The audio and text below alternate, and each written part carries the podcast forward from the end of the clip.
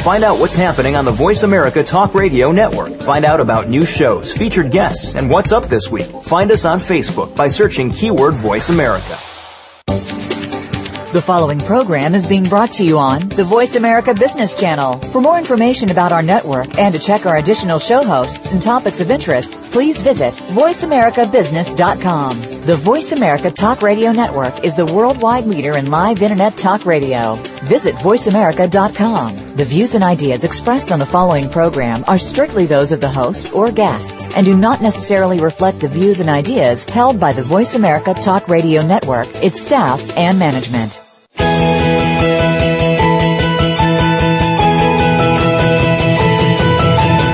Entrepreneurs and business leaders that are making so much more than profit in their enterprises.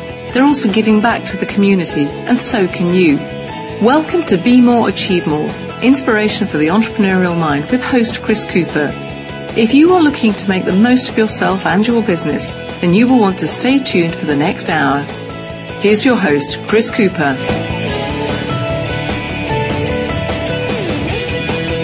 Hi, this is Chris Cooper of BeMoreAchieveMore.com and CC1Consulting.com and I'm delighted to be back with you again for uh, yet another week. And believe it or not, this is the 60th show. I just find that quite, quite hard to believe uh, when I first started doing this um, just about 15 months ago. So we're 60 shows in now and I've really had some exciting news this month. I just wanted to share uh, that the show had a fourfold increase in listeners in October and this explosion seems to be due to people discovering and sharing the value of the show and the archive and it's just wonderful um, with the aim is being to provide great content uh, that we're attracting more and more listeners and people are sharing it. And uh, that's mean we're kind of the clear number one show for entrepreneurs and business leaders on the network. We're presently third out of 45 business shows on the on the platform. Um, so that's just fantastic news. So thank you so much for listening and thank you very much to all of those guests who've been on the show and have just made it uh, such a great ex- experience and learning environment really. Um, my guest last week was Paul Cook, who shared his thoughts on how to put on great events. And again, there's some really great content in there. I think it was a masterclass in terms of how to put on a great event and some of the things that you need to think about. And, and I was just delighted um, that he's also now putting some of these shows on his website. And I've had a few people say to me, can I put these shows on my website? Can I blog about them? Uh, and that's absolutely fine. If you go to the show site and you look at, um, uh, the shows that you're interested in, you just hover over my face, you'll see that there's a, a, little embed link, embed code that will come up, and you can embed them onto your site. But of course, um, you know, do uh, leave a link with my my um, email with website address, be more bemoreachievemore.com, and it's also you know courteous to mention the uh, the guest as well. Uh, now, um, I just want to um, just to uh, also uh, mention. Um, you mentioned, I, guess, sorry, that what it was is I had a question about my Achiever program, and I thought it was a very good one. And somebody asked me, um, why um, was I promoting my Achiever program on the Voice America site when it's by invitation only? Um, so I just wanted to clarify that. The, the Achiever program is a program for uh, business people, for entrepreneurs and leaders who want to continuously develop and grow themselves with the benefit of, of ongoing um, studying and um, being held accountable each month. And we do that over a, a teleseminar uh, type type of phone line. And also, if you're in the UK, there's some sort of face-to-face gets-togethers. Now, what I do is when somebody wants to join that program, as I do talk to them one-to-one and have a, a conversation and really just see if the program's right for them. And if it is, uh, then I'll invite them to join. If it's not right for them, then I won't. Um, so uh, that's why the invitation only piece comes in. But thanks very much for that question. So over to today's show. Now, the effective use of emotional intelligence, including questioning, is absolutely essential to the development of exceptional client relationships. And particularly if your role requires you to become a, a high trust advisor to your clients, uh, then this is key. And today we're going to therefore explore the questions and language techniques adopted by successful high trust advisors. My guest on this show is Sean Weafer, and he's a leading international expert. He speaks around the world, he coaches, and he's an author on how business advisors and relationship managers can use emotional intelligence to become high trust advisors. Uh, the purpose of that being to release the, in his words, the lifetime value of their clients and create sustainable, profitable income streams. Now, I know Sean is a, he's a pioneer in the field of executive and business development coaching, has an incredible client list. He's a qualified psychotherapist. Uh, he's, um, like myself, a master practitioner of NLP, a hypnotherapist, um, my hypnotherapy I just use occasionally on my son to try and get him to sleep at the end of the evening. Um, uh, but he's also an author of many articles on executive coaching, sales and networking. He's a past founder member and honorary vice president of the Association for Coaching in the UK and a fellow of the Professional Speakers Association. Um, so you know, when the success or failure, and if you think back through your business experience, you might be able to pinpoint a few critical moments and meetings that either made the difference or could have made the difference if you've been successful in them. Being successful in those critical moments is so important, isn't it? So I'd recommend to listen today with a pen and paper handy uh, while uh, we talk to, I talk to Sean. Um, so I'd just like to welcome Sean Weafer to the show. Hi, Chris. How are you? Uh, absolutely fantastic. Thank you. And yourself? I'm wonderful, thank you. Wonderful indeed. I'm watching evening fall over the mountains around Dublin City at the moment, so it's really nice. Uh, how, how, how beautiful. It's, uh, in England at the moment, it's absolutely freezing and very wet. So I don't think you'd be able to see the mountains at the moment if there had, was so you're an Irishman then, Sean? I am indeed. I think you may just be able to pick the accent up there. Now, Sean, I remember I was reading a little bit about you, and um, I believe that in your past you were in the merchant navy. I just wonder how how does um, that being in the merchant navy how's that translated into today being an expert in emotional intelligence in the business world? Well, yeah, I started life as a merchant navy officer, specifically as an engineering officer. And I guess when you go away to sea and you're on tankers, as I was, which is deep sea uh, seagoing, you'd spend up to three months on a ship without sight of land. So it was kind of important you learned to get along with people because you were living in pretty close quarters. So I guess um, what the coping strategies, if you will, that we learned unconsciously, I eventually decided to study so I could teach people how to become consciously aware of how to create very low pressure, uh, high trust relationships with people so you can work really effectively with them. Yeah, I, I, imagine that really is important when you are so close to people on a boat. Um, I, I, guess things could get a bit fraught in those sorts of environments. I imagine if you're not emotionally intelligent. Well, I mean, let's put it this way: you don't have anywhere to go, or at least you've nowhere to go voluntarily. Let's put it that way. So it's kind of important you get on with people, you know. I remember seeing a TV program about uh, life on a submarine. It's just found it incredible the amount of time people were spending down there and uh, where their sleeping quarters were, like laying next to a torpedo. Uh, I imagine that was be, uh, even worse than being on a, a battleship or something. well, actually, funny enough, when you were at sea, particularly deep sea, you ended up being used as uh, as a center of war games for many different navies. So you got to see everybody wandering around the place uh, with you as the target, so to speak. But thankfully, not for real. All right. so so tell me, you know, from your perspective, what is a high trust advisor? I think uh, a high trust advisor or a high trust relationship is different from what might traditionally have been known as the trusted advisor in the sense that in our relationships we have different levels of trust. So for example, you and I, Chris, might trust each other, but we might not share everything with each other. Uh, whereas in a high trust relationship, what you have is such a compelling relationship with someone that there's no reservation, there's no hesitation at all in terms of me sharing information with you. So that means that if you are a business advisor like an accountant or legal person or a wealth manager or a private banker or a technology specialist, it means that you will learn all of my challenges, which means that you're better able to serve me. There's nothing held back. You become my, my go-to guy, if you will, from the client's perspective.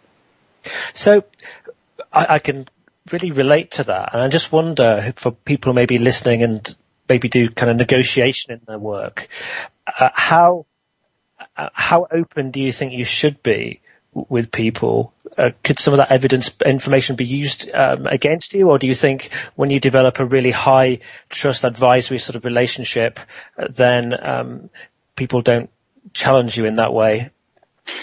Uh, well, funnily enough, uh, the modules of the coaching program that we run, we actually don't include negotiation. Um, and the reason we don't include negotiation is that we, we encourage transparency.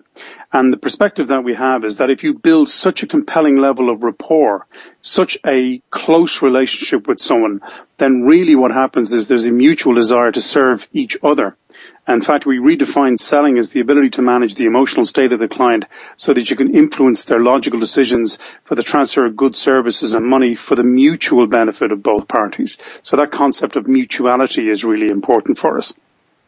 Fantastic. I can, people may understand why I suggested to have a pen and paper. There's probably flames coming out of the uh, out of people's pads right now.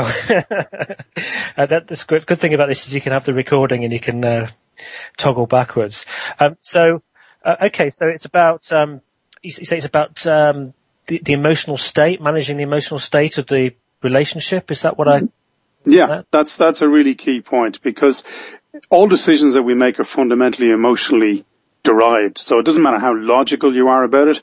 The logic is used to justify the decision afterwards, but the decision itself tends to stem from deep-seated emotional values, such, for example, uh, convenience or security or uh, achievement or recognition. I, I mean, the example I tend to use is I ask people, look, most people think that price is a really important issue when it comes to business, but in fact, price is never or very seldom the most important thing because, uh, I mean, if you've ever been in a store, for example, where you paid more money for something that you knew you could get somewhere else cheaper, but nevertheless you paid the money. I mean, that's an illogical choice, but you did it because it was more convenient for you to do it, or you had a relationship or a bond with the person behind the store, or you just trusted the store to be there for you if you had a problem. So fundamentally, that decision where is where emotion overcame price in every case. That's really interesting because I did that only yesterday. I bought one of these little DAB radios because I other one had packed up, and I could have got it about eight pounds cheaper online. I knew that. Um, however, um, I actually uh, have greater confidence in the ethics of John Lewis where I bought it than the alternative provider. So I made the decision to uh, to spend the extra eight pounds. Well, that's a, that's a classic example of another value, which is the value of reassurance. Uh, you'll get uh, big car firms like BMW and Audi, and you know they're not advertising to get people to buy. They're advertising to reassure people that they bought the right car in the first place and paid uh, an awful lot of money for it, and therefore they made the right decision. Mm. Mm. So let's get let's move on to questions. So why are questions just so important in business meetings? I think questions are really important for the simple reason that what they do, the only time in a relationship that you have the full attention, involvement and engagement of a client is when you've asked a question. The reason being that they have to do two things. One, they have to consider what you said, which means that all their mental processing power is now focused on something you've just put into their head by means of a question. Uh, and two, they have to respond to that question, which means that they can't concentrate on anything else except what you've just installed in their head by using a question. If you, if you make statements, for example, if you, if you dictate certain things, you have a challenge, and that challenge is that, uh, uh, they may push back at you and say, well, I disagree, in which case you have two options. One, you can either agree that they're right, in which case you've lost face, or two, you have to engage in some sort of an argument with them, which simply breaks rapport. But with a question, you have uh, room to maneuver. You can say, well, it was just a question I was just asking.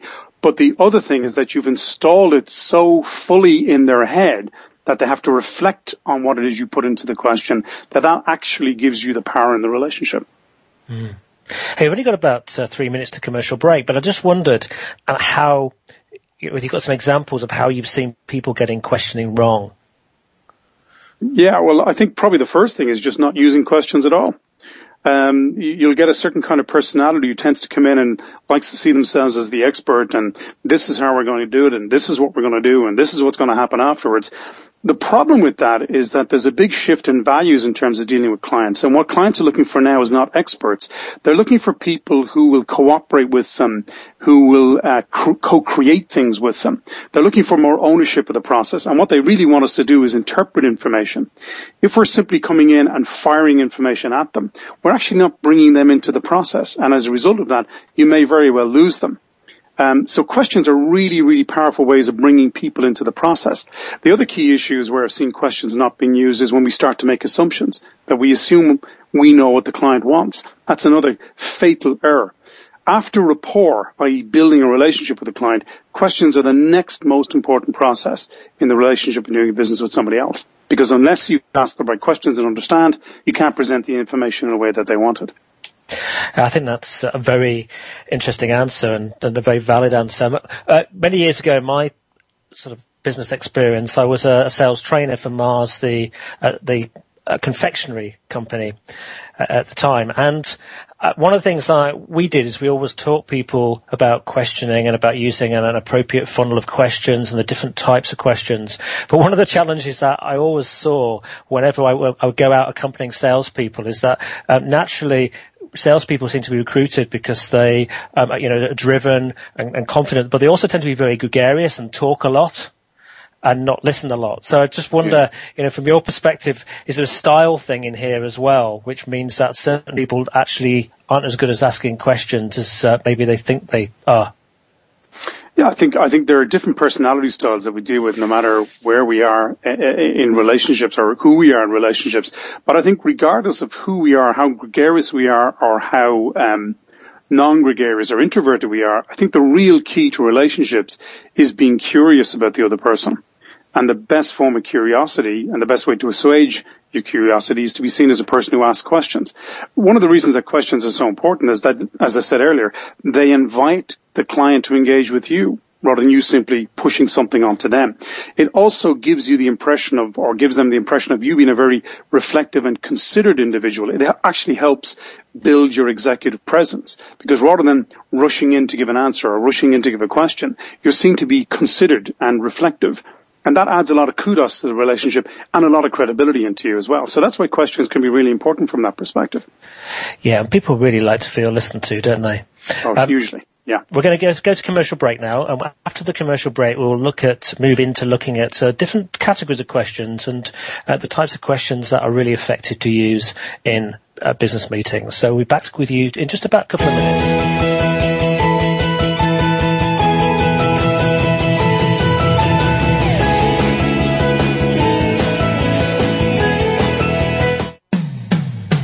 It comes to business, you'll find the experts here.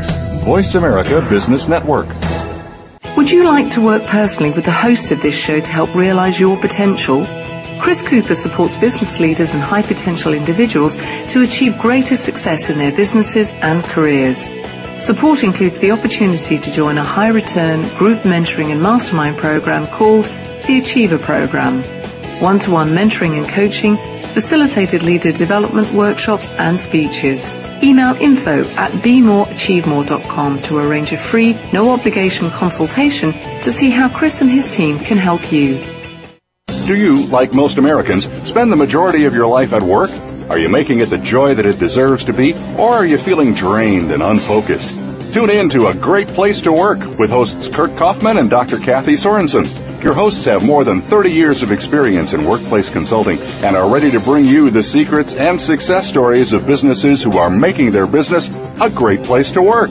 Listen every Friday at 11 a.m. Pacific Time, 2 p.m. Eastern Time on the Voice America Business Channel and enjoy a better workplace and a better life.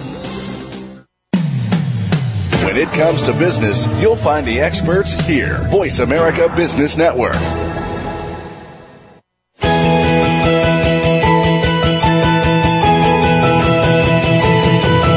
You are tuned in to Be More, Achieve More with host Chris Cooper. If you have a question or comment about our show, please direct your emails to info at bemoreachievemore.com. That's info at bemoreachievemore.com. Now, back to Chris Cooper. Hi, this is Chris Cooper of BeMoreAchieveMore.com and I'm with my guest, uh, Sean Weafer, and we're talking about uh, using questions to influence client meetings. Um, now, Sean, um, before the break, we were obviously talking about um, this uh, concept of high trust advisor and also uh, questioning. And I, have heard you mention the term soft language before. Um, what yeah. do you mean by soft language?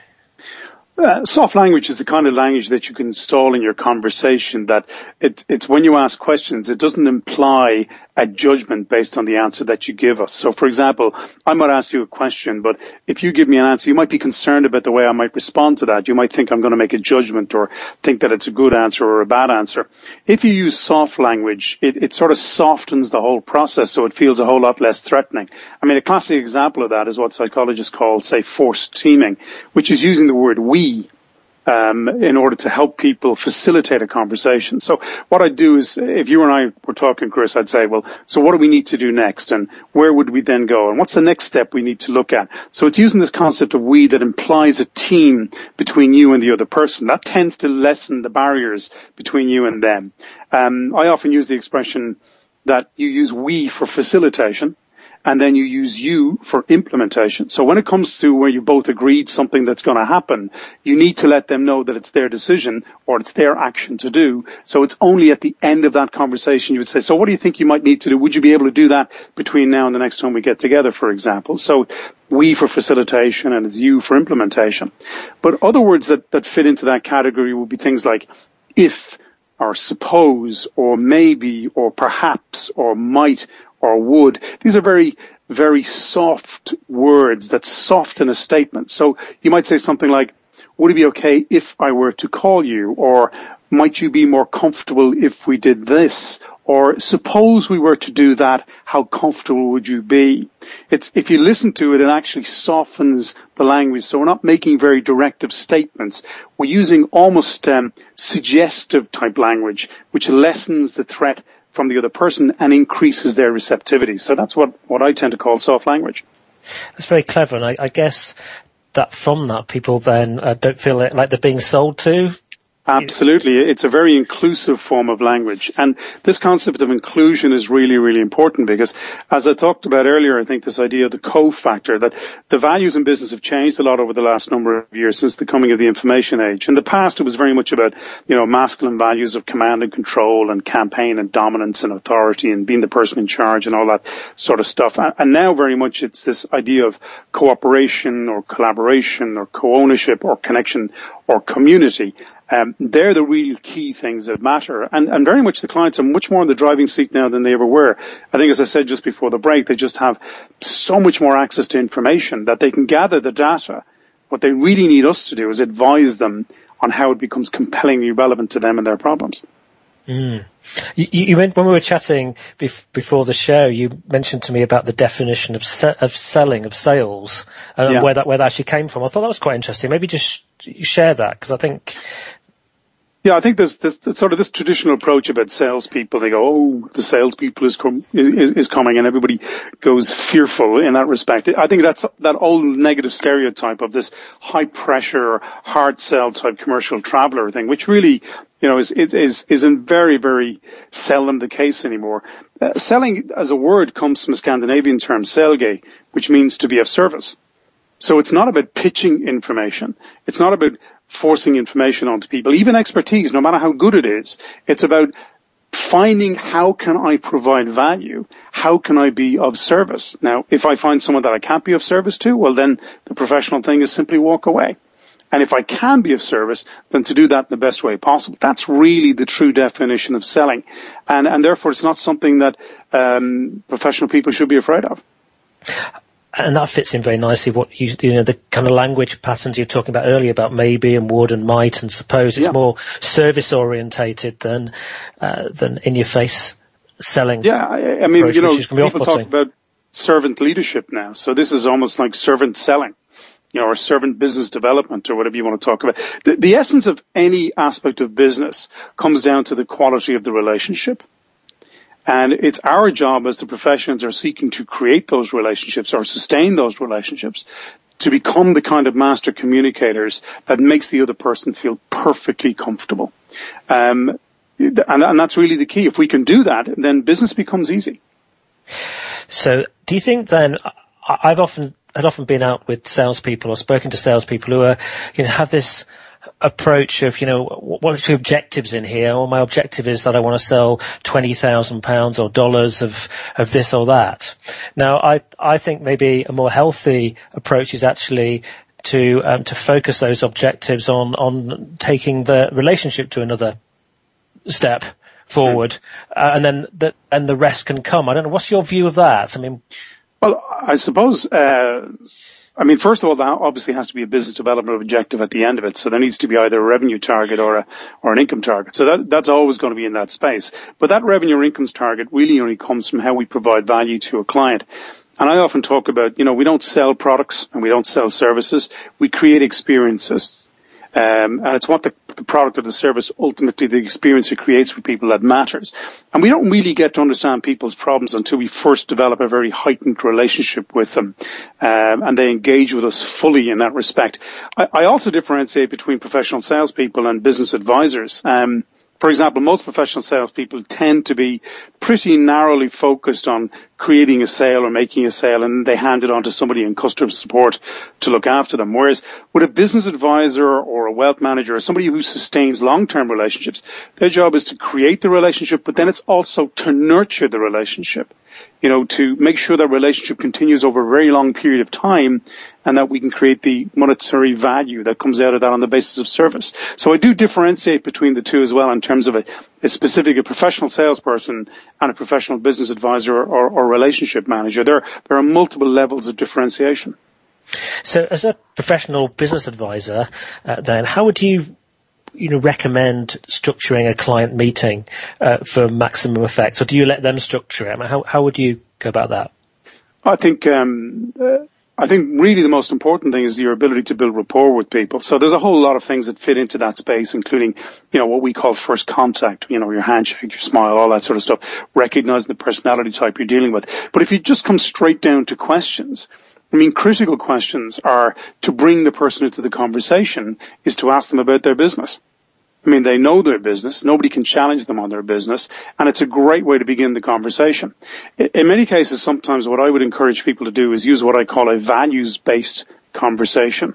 And that simply allows you to identify the key values or criteria by which they make decisions about what it is you're offering. So I might say to somebody, so uh, Mr. Prospect or Ms. Prospect, in terms of, we just say, for example, your future IT needs in the next six months, what's most important to you?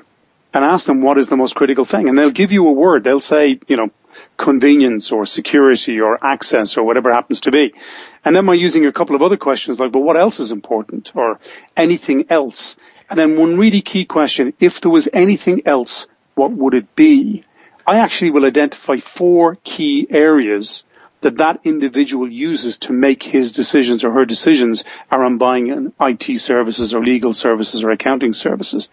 Now getting those four things is very important because these are the fundamental values on which he or she is going to base their decisions. But we're not quite ready just yet. We then need to get those four things and put them in order. So in other words, they have a sequence.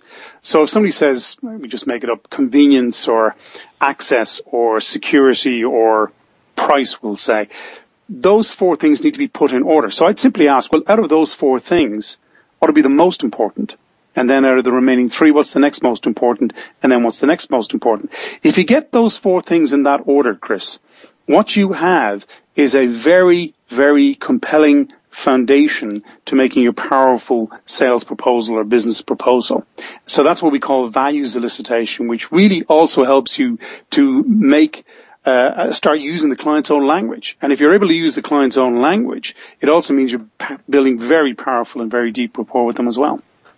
Excellent. I would recommend to anyone who's listening to this at the moment is if you're you know, a trusted advisor and what you heard there was interesting. I would seriously write that down and reflect on it and start using it. Um, that values elicitation process, um, I've used that before in uh, training and development work that I've done. I did use that with a large corporation, and that, that single process there that um, Sean has just identified, um, we identified um, several million pounds worth of additional business uh, that people could pinpoint came down to purely introducing that elicitation into the sales process. Um, so very powerful. You can make a lot of money um, utilizing that one well.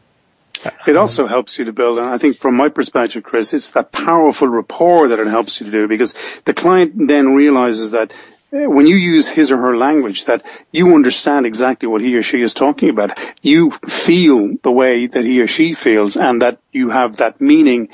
Uh, you understand the meaning that he attaches to those words. It's very compelling stuff, you know.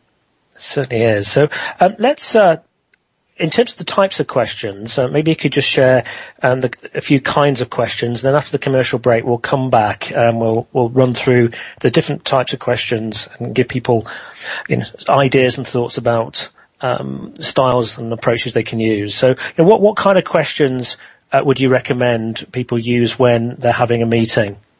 Okay, well, I mean, there's, there's, there's the classic open and closed questions, which most people are familiar with, but actually there's a couple of pitfalls in using those questions that you need to be aware of, and there's a way to make them even more powerful than they are currently, and, and, and I'll walk through that with you as well. You then have other questions. I mean, there's, there's tag questions, there's, uh, state install questions, there's, ex- there's exploratory questions, there's answer assist questions, there's double blind and preferential questions. There's a, there's a whole range of questions, which when you become aware of them, become very powerful tools in uh, managing and influencing that meeting. Um, and, and, you know, absolutely, we can share some of those uh, after your commercial break. Fantastic. Well, we'll just uh, go across to a commercial break right now. And we'll be back again in just a couple of minutes.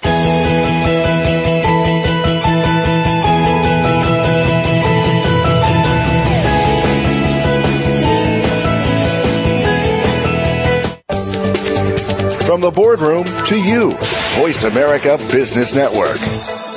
Would you like to work personally with the host of this show to help realize your potential? Chris Cooper supports business leaders and high potential individuals to achieve greater success in their businesses and careers.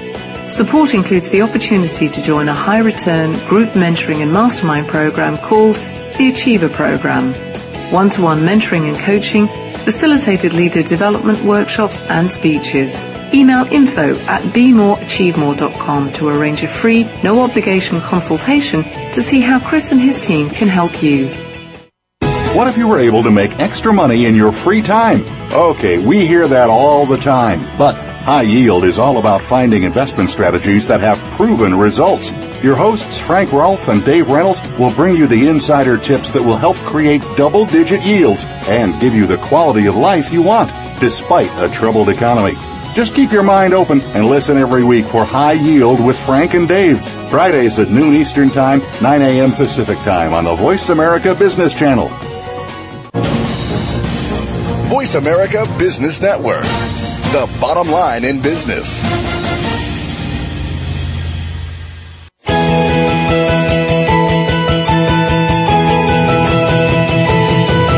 You are tuned in to Be More, Achieve More with host Chris Cooper.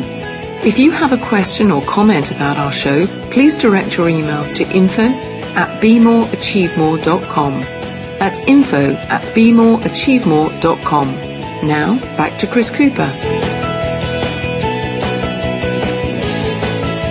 Hi, it's Chris Cooper here of BeMoreAchieveMore.com. I'm with Sean Weafer, and we're talking about using questions to influence client meetings. Now, um, Sean, you gave us a number of different uh, types of questions uh, that are useful to use in a, in a meeting, uh, potentially. And uh, I'm going to ask you if you could maybe share a little bit more background around some of them. We're not going to have the time to cover all today, but let's start with um, open and close, which most people will have heard of. You know, what is the best way to use open and close questions? Well, I think, um, I mean, obviously the difference between open and closed questions are open questions are encouraging feedback and engagement and they have multiple applications, whereas closed questions tend to be looking for just a yes or a no, so confirmation or denial. So is that something you're doing? Did you do that? Are you going to do that? Will be classic um, closed questions. Open questions are far more interesting. I'm always reminded of the English writer Rudyard Kipling, who said, I had six honest serving men and they served me true. Their names were how, what, why, where, when, and who. So they were the open questions, which I assumed helped to write such great books as The Jungle Book and The Man Who Would Be King and so on. But um, in actual fact, uh, poor Mr. Kipling was was actually wrong because one of those questions actually could get you in a whole heap of trouble, and that question is the question why.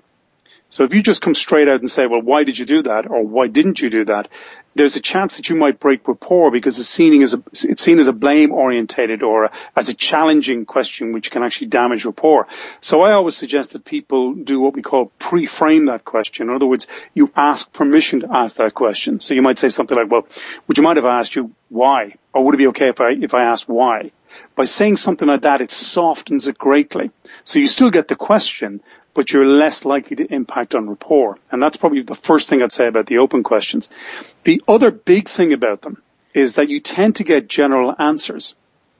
By that I mean if you say something like, well, how many people have to come to the meeting? You know, somebody might say, you know, two or three maybe or four. Or when do we have to have that meeting? They might say, well, next week or the week after.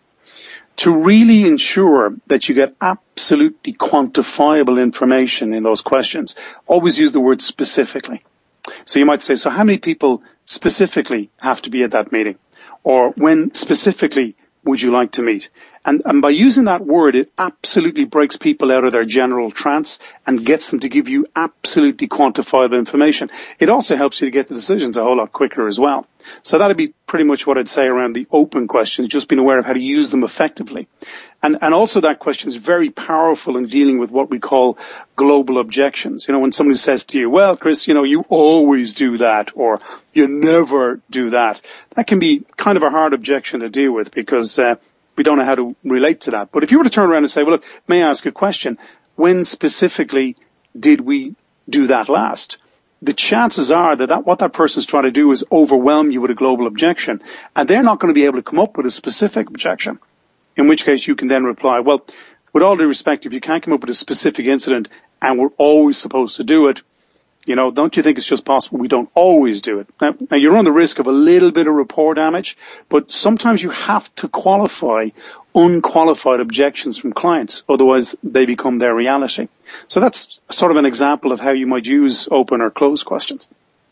Yeah, I, I, something that's coming to me at the moment um, from you saying that is sometimes you, you get a response when people make uh, these kind of universal statements, don't they? That uh, you know things always behave like that, or yeah, you know exactly. leaders always do this, and uh, you know the, the response there is to, to I, I guess to in, in, a very sensitive way is to have asked the question, well, you know, have you ever had a situation when a leader didn't do it or or when, when specifically did they do it last?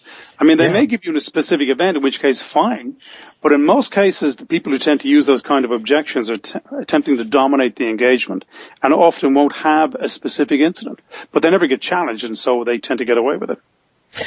Uh, the, the, closed questions are interesting. I saw a, a wonderful uh, video many years ago and it was uh, on an Allan Pease and the sort of body language expert video, and there was a, a TV presenter, and she was interviewing an Aborigine. And I think she must have been relatively new because she was asking him questions like, um, "Do you like living in the outback?" Yes. do you still hunt with Do you still hunt with spears? Yes. Uh, yes.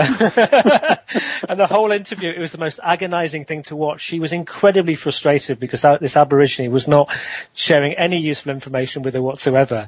You could just see the tension within her rising and rising, and frustration but, at him. But there, there's a classic. There's a classic challenge, right? You get the same thing in a business relationship, and think about the frustration you're creating in the mind of the customer, in the mind of the client. I mean, you know, you're just not giving them any chance to engage, to explain, to explore. How can you ever create a compelling relationship under those circumstances? So perfect. So that uh, helps me move on to the next category then uh, that we mentioned. Of let's talk about exploratory questions. How do we use oh, exploratory questions? Yeah, um, exploratory questions tend to be something that I use when uh, if you're in a conversation and you're somebody somebody just blurts something out at you. You know, they just say something or they ask a question, and you know when you get sort of caught off balance by that kind of situation. Have you ever had that situation, Chris, where someone catches you off balance by just throwing something at you all of a sudden? Completely. Um, and it's hard to get back on and, and, reassume control. So there's this thing which I call an exploratory question. And that question is very simple. It's very conversational. You simply say, well, how do you mean? How do you mean? Now, actually, for that question to be grammatically correct, we would have to say, what do you mean? In which case they'll just say, well, what I just said, what are you? Deaf? You didn't hear me? What's the problem? But by saying, how do you mean? It actually forces the person to go back into their uh, mind, if you will, reconsider what they've just said. And in many cases, what they will do is they'll either explain, they'll either answer their own question or they'll explain it in another way that makes it easier to understand. And in the meantime, you've had a moment or two to consider and get yourself back online again. So it's a powerful way of reassuming control of a relationship when you've been kicked off balance. It's also a very good way to get someone to continue to speak when they finish speaking. So when they say, they say blah, blah, blah, whatever it is, and they finish speaking, and then you simply say, well, that's interesting. How do you mean? Sit back and watch them give you more information. So, so from two perspectives, one is having somebody qualify what they've said and give you a chance to get back uh, in control of the meeting, and the other situation where you're looking to gather more information. This exploratory question, how do you mean, is very, very powerful. And because it's in a conversational manner, people don't hear it, they simply respond to it. Hmm. I wish I had that question in my toolbox a number of years ago when I used to represent a function and sitting in on a board meeting, and the the guy who ran the board meeting would uh, talk and talk and uh, point his finger at a number of people, and because I was representing the function, a, different function, uh, wouldn't have a lot of input into the meeting except I had to be there. But then usually you'd been there about sort of 90 minutes and you're just about to start to drift off and suddenly the finger would be pointed at you. Something would be thrown at you which you just weren't expecting. Uh, and uh, how do you mean could be quite, um, could have been quite Well, all you had to do in that situation was just lean back a little, look reflective and say, well, that's interesting. How do you mean? Mm. And watch him dance to your tune instead of you dancing to his. Absolutely. Uh, so, um, answer and assist. What, what are answer and assist questions? On answer assist question, yeah. Um, classic question is uh, often when we're asking questions, someone will turn around and it'll say, well, I don't know. Um, in which case you're kind of caught because if they say, I don't know, where do you tend to go from there? It can be a sort of question that really prevents you from getting to an outcome. But in most cases, somebody will say, I don't know to you for probably three different reasons. One, they don't know, which is fair enough. Two, they have an answer, but they don't want to share it with you because they're afraid of how you might, you know, you might respond negatively or you might make a judgment about what it is that they say. And the third reason is they're actually trying to block you. They don't actually want you to go down a particular route. So the way to deal with that question is when someone says, I don't know to you, there's, there's three elements to the response. The first is to affirm. So you're going to say to them that it's okay not to know the answer. The second part then is to use the English language's greatest deleter, which is the word but. So for example, Chris, I'm really, really enjoying spending time with you, but uh, what that does is just deletes everything I've just said beforehand. Mm. And then the last part is actually to make a request. So the way the question would work is, so somebody says to me, I don't know, and I would say, listen, Chris, I completely appreciate it's not always easy to know the answer, but um, just suppose you knew. I mean, if you were to know, what would you say or what would you do? That last bit, if you were to know or just suppose you knew, is what we call the request part. So by putting the three together, we have a very conversational question that the person now responds to. Now, if they had an answer, they will most likely share that with you now. In which case you will say, well, that's a great idea. Let's work with that, shall we? So by saying, look, I appreciate it's not always easy to know the answer, you relax the threat piece for them. Then you use the word but, deletes what you've just said. If you were to know, just suppose you knew, I mean, you know, what would you say? What would you do? That makes it easy for them to share with you. Now, if they don't have an answer, genuinely don't know, or if they're blocking you, then what you would say is, well, okay, well, would you mind if I made a suggestion? Now what happens is you're still moving forward because somebody's looking for an answer, they're going to say yes. So you give them the suggestion that allows you to move forward. If they say no to your suggestion, it then indicates they have another agenda going on and you need to retrace your steps and find out what it is. And that's how an answer assist question would tend to be used. I think that's a really interesting question because you're just thinking about that. What what you could do in that situation, if somebody generally doesn't know, by asking that question, in in some ways, it's a co- it's a coaching question. It could actually open oh, yeah. up something for them. It could actually unrelease something that they didn't necessarily know the answer to or have an answer to. You could have you could have significantly helped them find a new solution. Hugely, because again, you see, the, the whole essence of all of this is, to, is about creating low threat, high permission relationships. And if you can create low threat, high permission, high trust relationships, then you've got a partner. You don't have a customer or a client. You have someone that you're working with together uh, to to to resolve their challenges and then be recompensed for doing so, which they're perfectly comfortable doing with you. You so you become more than just you know, a salesperson or just a business advisor. You are what I sometimes call a non-equity partner in their business. And that's how you're seen. You become the go-to person. So what about techniques for responding to questions well? And you gave that example of how do you mean? I was just going to use it myself. so how do you mean, Chris? I mean, I mean that when uh, you, you, get a question um, that is thrown at you, uh, one that you can't answer. I guess you I probably just answered the question, actually, have I? yes, you do. I'll use how do you mean? Um, you also, I've, I've, I've sort of heard that you, you say to people that uh, they should love objections. Yeah, yeah. M- most people kind of fear them, don't they? I-, I wonder why should you love them? Well, I think the, the first thing is that people tend to, particularly entrepreneurs or small business people, um, will tend to see an objection as something that is personal. That uh, because they're rejecting your product or your service, that they're rejecting you in some way, which is which is not the case. I mean, usually in most cases, the people you know you don't know that well, they don't know you that well, so they clearly can't be objecting to you as a person. So, so, so an, objection is always business focused. That's the first thing. But the beauty about an objection and the reason I love objections is that an objection is an indication that they're still involved in the relationship. They're looking for more information. I haven't put it across the right way. They don't understand. I haven't clarified it in some way. Um, and, and the reason I say you should love that is because they're, they're definitely involved in the relationship. If they give you nothing back, the one thing you cannot deal with is indifference. If I have indifference where they just don't care, then it's time for me to say thank you for your time and move on. But an objection means they're still engaged in the process. And I think that's a really important thing to remember that we we still have some engagement with the process. The other thing I find a lot of people back away from very quickly is when someone says no.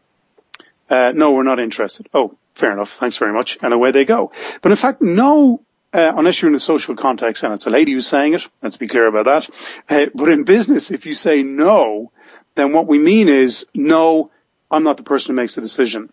No, it's not the right time for me. No, the budgets are all gone this year. No, it's the wrong color. No always is, there's a foundation to a no. There's something beneath the, the no. And you need to find out what that is. And, and a great way to find out what that is is, okay, well, fair enough, I accept that. May I ask, why, why would you say no on this occasion or why are you saying no on this occasion? And often what you'll find then is the real reason, the secondary factor, if you will, behind the no. And then that gives you more wiggle room because you can then look at turning that into an opportunity to close some business or to come back at a later time. And, and that's why I like objections. They mean the person's still involved.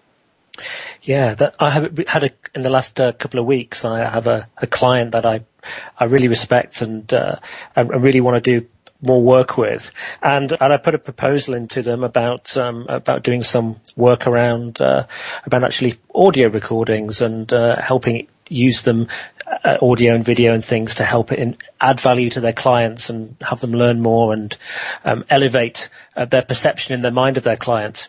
And, and what they um, came back with was after some, some talks was actually really like the idea, really like you, um, but uh, we struggling to justify this financially in terms of uh, the return. And uh, I think that was what was interesting out of that is and the next stage that we've got is we're going to get together and we're going to sit and brainstorm that because actually being completely open with them, I, I, wasn't quite sure how to justify that myself. It all makes good common sense from from uh, both perspectives, but the solution has been the next stage is that we get together and work on that on the same side of the table and just and brainstorm it, and that will be helpful to my my business irrespective of whether we end up doing the work or not. But hmm, and I think you know when you go to brainstorm the situation, if you act in the role of the facilitator and use questions effectively, then you'll be seen to be adding value as well. So, so by helping them come to a conclusion that's ultimately using you and your services, but you've actually added value by facilitating their thought process by using very powerful and influential questions. The, the one thing you need to understand about questions is the person who asks the questions controls the process. Because when someone gives you an answer, the person who gives you the answer is actually accountable for that response. So you can hold them accountable to an answer that they give you. And that means that the person who asks the questions is actually the person in total charge of the relationship, not the person who's downloading information. Mm. Great. Well, on that note, we're going to go to our, our last commercial break, and, and after that, we'll look at some um, some techniques for handling objections. So we'll be back with you in just a couple of minutes.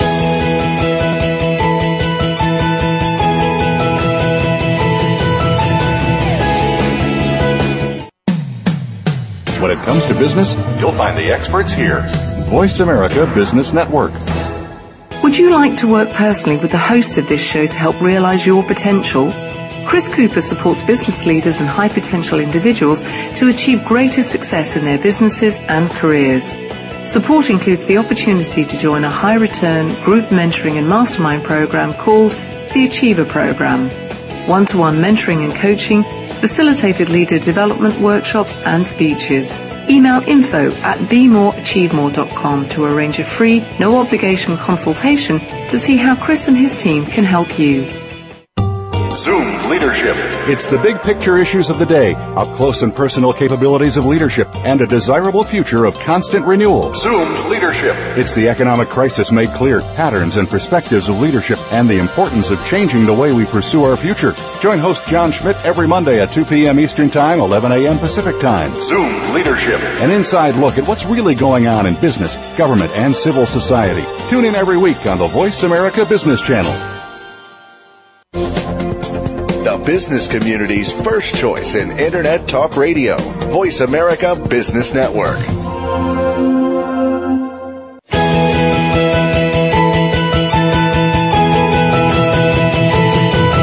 You are tuned in to Be More, Achieve More with host Chris Cooper. If you have a question or comment about our show, please direct your emails to info at bemoreachievemore.com. That's info at bemoreachievemore.com. Now, back to Chris Cooper.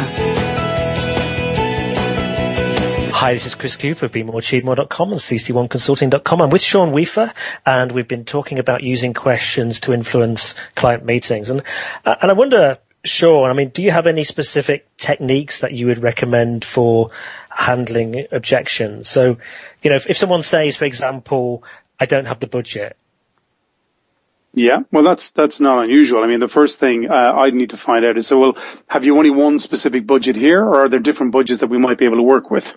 So there may be more than just one budget involved, uh, in which case you'd look for that. The second thing that uh, I'm, I was a particular favorite of mine is I might say, well, when, when, when is your budget kicking in again? When, when does it happen? And they might say, well, you know, for example, at the end of a year, which is typically when the budget's run out, they might say, well, next quarter, which starts, you know, in January 1. I said, well, look, would you be comfortable uh, with this? What if I were to deliver the service now and then budget you next year? Would that work for you? It means that you can have it straight away and you don't need to pay us until next quarter. And so it'll fit in with your budgets. And that's something that, you know, it's, it's, it's a useful tactic because in every case, you're looking to be of service and very few people would, will have a problem with you delivering something that's of value to them now if you can negotiate to build them in the next quarter if it works for you on that particular basis. Um, and that's that's a really good way of looking at a budget situation.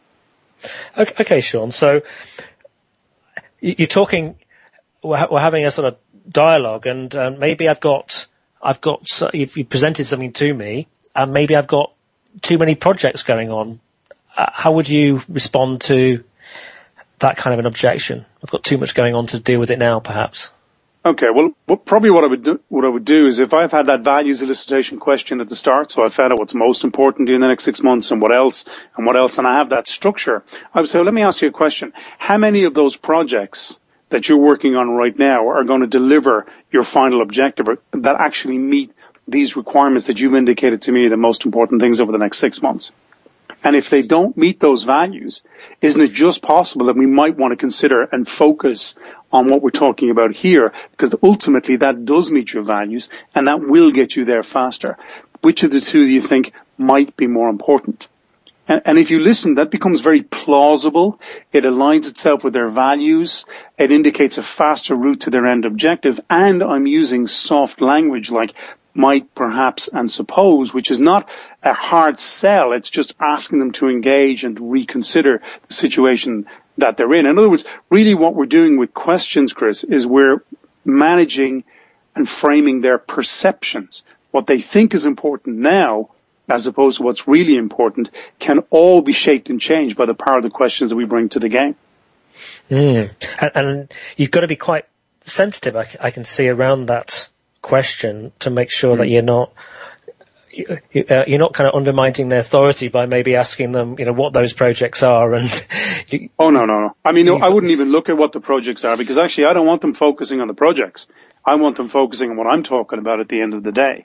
All I'm requesting them, and that's a very important word, is to relate that to what they've already told you are the critically important things for you and asking how many of them are meeting these requirements that you specified are the most important things. And if they're not meeting those requirements, surely it's reasonable to consider something that will get you there faster. So it's very plausible sort of stuff. And that's all you want them to, to understand that this is very plausible, it's very doable, and therefore it's a definitely a better direction to go in. Great. Now, all of these uh, these questioning techniques that you've shared with us today, uh, questioning takes. I, I, certainly found when I, and particularly when I went through the kind of NLP process that you we mentioned earlier on, that it takes quite a while to sort of get your head round and to really really listen to questions and, and very carefully think about how you're going to respond. Um, how would you recommend people go about improving their questioning techniques? Um, well, the logical thing is take a really good training like mine, but uh, I suppose really what they should think about is, is just become more aware when they ask questions what the outcome of the question is. We often tend to just ask questions just to sort of maintain a conversation. But if we think about what our outcome from a meeting should be, then we should be thinking about the kinds of questions that we use in order to get us to that outcome, or at least halfway to that outcome that perhaps another meeting might get us there. I think fundamentally is you need to think about being curious, you need to think about engaging the client, and you need to think about what your final objective is and, and, and how you add value and how you're of service. If you keep those things in mind, you can become much more conscious of the kind of questions that you use and the benefit that brings not just to you, but also in clarifying the insights and ideas and the perceptions of the client that you're working with as well. Because in a lot of cases, our clients are under so much pressure that actually someone who comes and helps them get some clarity about what they're doing and why is a really valuable person for them to be engaged with. Yeah, great. So, so what are the final key messages that you'd like to leave us with? I guess the final key message is just be a little bit more conscious of how you ask questions, to understand that questions put you very much in control of the meeting, and that it allows you to co-create solutions with your clients, which is what they're looking for. They want co-ownership. And the more a client is involved in designing the solution that you provide, the less likely they are to go somewhere else. They're always going to remain with you because they'll see you as a partner and not just somebody who's pushing something. Great. Well, there's been you know, some great content in the show today. So huge thank you for, for joining us. I hope you've enjoyed being with us today. Yeah, it's been fun, Chris. Really appreciate the invitation. You're very welcome. I think you're probably the first person we've had on the show from Ireland. Um, hey. I might be wrong. Uh, actually, that's not quite true because I, I, should also say a, a, thank you to Adrian Lawler actually because today you might have noticed if you've if you've listened to the show before that uh, we had a different sort of voiceover. Um, Adrian Lawler, who is originally from Ireland, was a BBC and Sky News reader. She now has a site called I News You, uh, and Adrian uh, very kindly did some new voiceovers for us. So um, you might just about detect um, a little bit of Irish in her. I'm not I'm not um, Irish accent in her. So, uh, thank you very much again, Sean. It's been an absolute pleasure to talk to you today. Really fascinating content. If you want to find out more about Sean Weafer, uh, do go to www.seanweafer.com. That's Sean, S-E-A-N-W-E-A-F for Freddie, E-R.com. Uh, if you have any questions or feedback um, on the show, please do send it to me at chris at bemoreachievemore.com or leave on my Facebook page. Now, next week's show, um, we're going to have Mindy Gibbins Klein, and she's going to be talking about thought leadership, about how you can be perceived, uh, like Sean, as an expert in your field. And I'm expecting some fabulous content uh, around that as well, which uh, if you want to be an expert in your field, do tune in again, do access us again next week. Uh, so thanks again, Sean, and uh, we'll speak to you all again soon.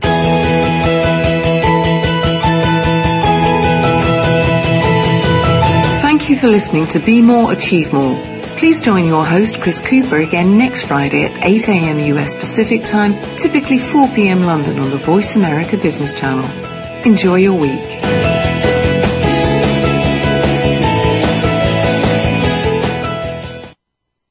Thanks again for listening to the preceding program brought to you on the Voice America Business Channel.